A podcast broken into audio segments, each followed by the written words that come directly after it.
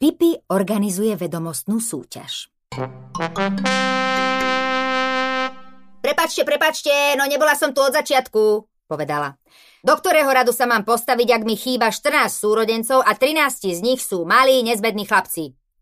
Slečna Rozemblomová sa zatvárila veľmi nesúhlasne.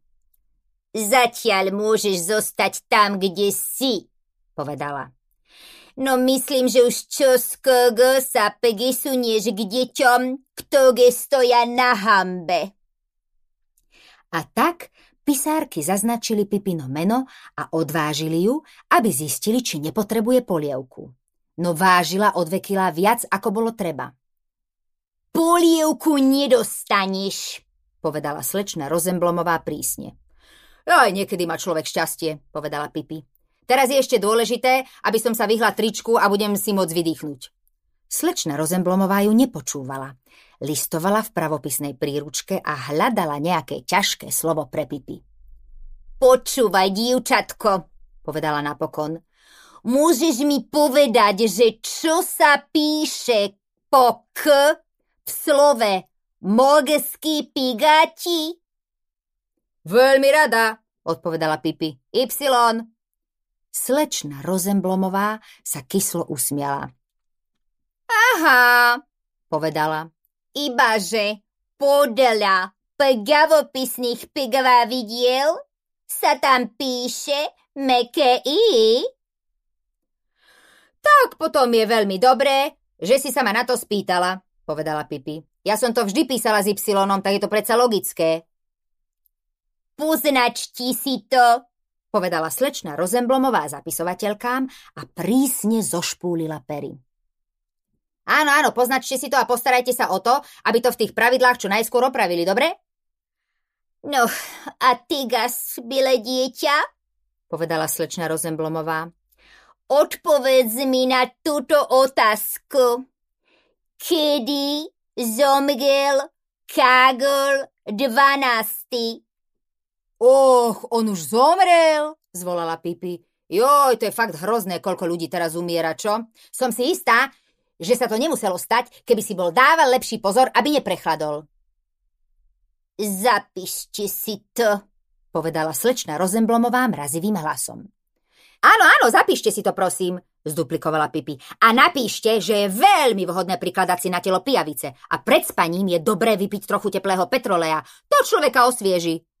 Slečna Rozemblomová krútila hlavou. Pigečo kôň patrí k nepágno kopytníkom? Spýtala sa vážne. Si si celkom istá, že je to tak? Povedala Pipi zamyslene. Vlastne sa ho na to môžeš spýtať. Stojí tam. Ukázala na svojho koňa, ktorého priviazala k stromu. Spokojne sa zasmiala. Jaj, šťastie, že som ho zobrala so sebou, povedala. Inak by si sa zrejme nikdy nedozvedela, prečo je nepárno kopytník. Ja som o tom pravdu povediac ani netušila. Ani ma to nezaujíma. Ústa slečny Rozemblomovej sa zovreli do tenkej čiarky. Ach, to je neslýchané, zamrmlala. Celkom neslýchané. Áno, áno, súhlasím, povedala Pipi spokojne. Ak budem ďalej takto rozumne odpovedať, určite dostanem pár ružových vlnených nohavičiek.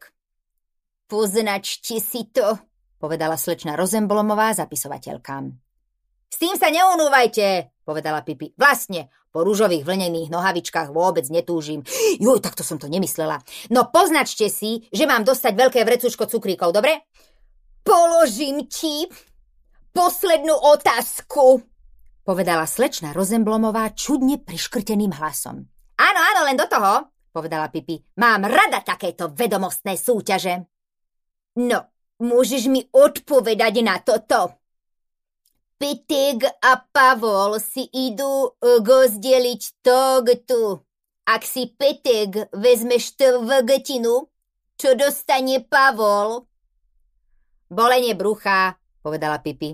Obrátila sa k zapisovateľkám. Poznačte si to, povedala vážne. Zapíšte si, že Pavol dostane bolenie brucha. No vtedy už trpezlivosť slečny Rozemblomovej vypršala.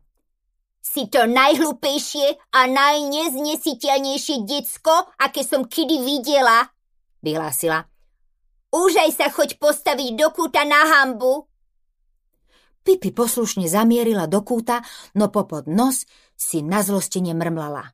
To je nespravodlivé, veď som vedela odpovedať na každú otázku. Prešla niekoľko krokov, no zrazu jej čosi napadlo a rýchlo sa lakťami znova pretlačila k slečne Rozemblomovej.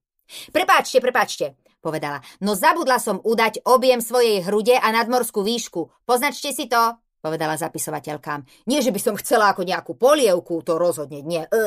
No, mali by ste mať svoje záznamy v poriadku. Ak sa i hneď nepostavíš do kuta na hambu, povedala slečna Rozemblomová, tak jedno dievča čoskogo dostane pogiadný výpagask. Chúďa, polutovala ju Pipi. Kde je? Pošlite ho ku mne, ja ho ochránim. Poznačte si to.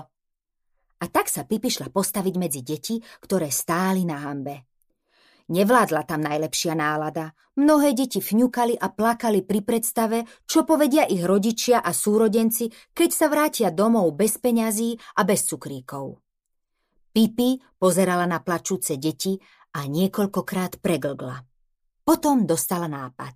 Hí, viete čo? Zorganizujeme si vlastnú vedomostnú súťaž.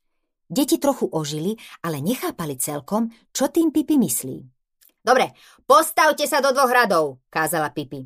Všetci, čo vedia, že Karol 12. zomrel, sa postavia do prvého radu hentam. A tí, čo o jeho smrti ešte nepočuli, sa postavia hentam do druhého radu. Ale všetky deti vedeli, že Karol 12. umrel a tak vznikol iba jeden rad. Joj, takto to nepôjde, zauvažovala Pipi. Musíme mať aspoň dva rady, inak to nebude fungovať. Len sa spýtajte slečny Rozemblomovej.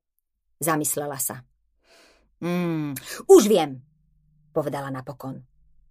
Všetci úplne vyučení nezbedníci sa postavia do prvého radu. A kto bude stať v druhom rade? Horlivo sa zaujímalo dievčatko, ktoré nesúhlasilo s tým, že by malo byť nezbedníčkou.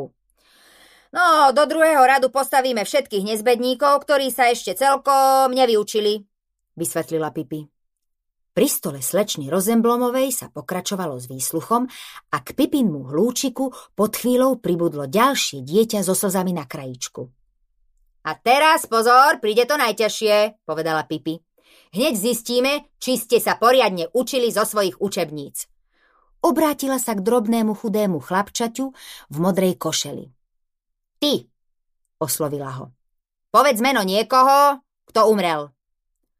Chlapec vyzeral trochu zaskočený, no potom povedal. Stará pani Petersonová z čísla 57. Pozrime sa, povedala Pipi. Poznáš ešte niekoho? Nie, chlapec nepoznal. Vtedy si Pipi priložila ruky k ústam ako megafón a nahlas zašepkala. No predsa Karol 12. Potom sa Pipi pýtala všetkých detí po poriadku, či poznajú niekoho, kto umrel a všetky svorne odpovedali. Stará pani Petersonová z čísla 57 a Karol 12. Toto skúšanie dopadlo nad všetko očakávanie, povedala Pipi. Dobre, teraz vám položím už len jednu otázku. Ak si Peter a Pavol, dobre, poviem to takto, ak si Petek a Pavol majú rozdeliť tortu a Peter na ňu vôbec, ale vôbec nemá chuť, sadne si do kúta a prple sa s obschnutou štvrtkou, kto sa bude musieť obetovať a zje takmer celú tortu, tu tu. Pavol! Vykríkli deti jednohlasne. No, Našli by sa ešte niekde také múdre deti, ako ste vy, čo? Čudovala sa Pipi. Za to si zaslúžite odmenu. Thank you.